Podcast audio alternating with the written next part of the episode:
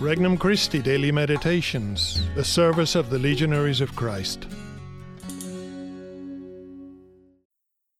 An RC Meditation for June 9th, 2023. Friday of the ninth week in Ordinary Time. A Good Homily. From the Gospel of Mark, chapter 12. As Jesus was teaching in the temple area, he said, How do the scribes claim that the Christ is the Son of David? David himself, inspired by the Holy Spirit, said, The Lord said to my Lord, Sit at my right hand until I place your enemies under your feet. David himself calls him Lord, so how is he his son? The great crowd heard this with delight.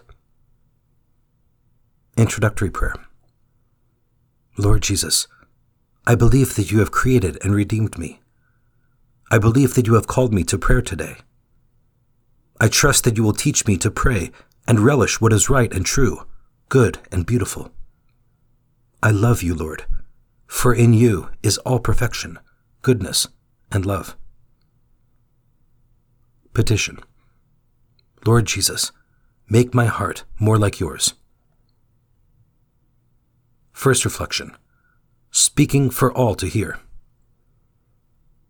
Imagine Jesus teaching in the temple area, surrounded by hundreds of spiritually hungry men and women. In the background and at a distance stand the scribes, cold stares, squinting eyes, full of distrust, fear, and scheming. He raises his voice, enough for even those in the back to hear. He is speaking to everyone. What are their dispositions? Most of the crowd does more than hear. They listen intently.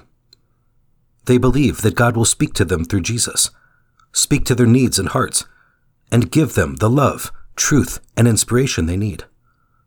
Others listen but superficially. Their motives are curiosity, entertainment, and vanity, something to talk about. The scribes don't listen, except for what might serve their plotting. Jesus still tries to reach them then and reach me now. Am I open? Second reflection A mysterious identity, Lord and Son. The scribes opposed Jesus for many reasons jealousy, ignorance, pride. But the greatest reason is that he acts as though he were the Messiah, even God Himself. How close they are to the truth. Using their own scriptures, he points to this truth. Somehow, the Messiah will be both Son and Lord. His rebuttal of their objections is another effort of his heart to reach out. He invites them to rise to the level of faith. Reminiscent of his words to his own mother Did you not know that I must be in my Father's house? Jesus is a Son of Man by birth, but by origin and mission, he is the Lord, the Son of the Most High. Do I overcome my own pride and ignorance with faith, allowing God to work at His level, far beyond my comprehension? Third reflection Hearing with delight. Prayer is a difficult and challenging art.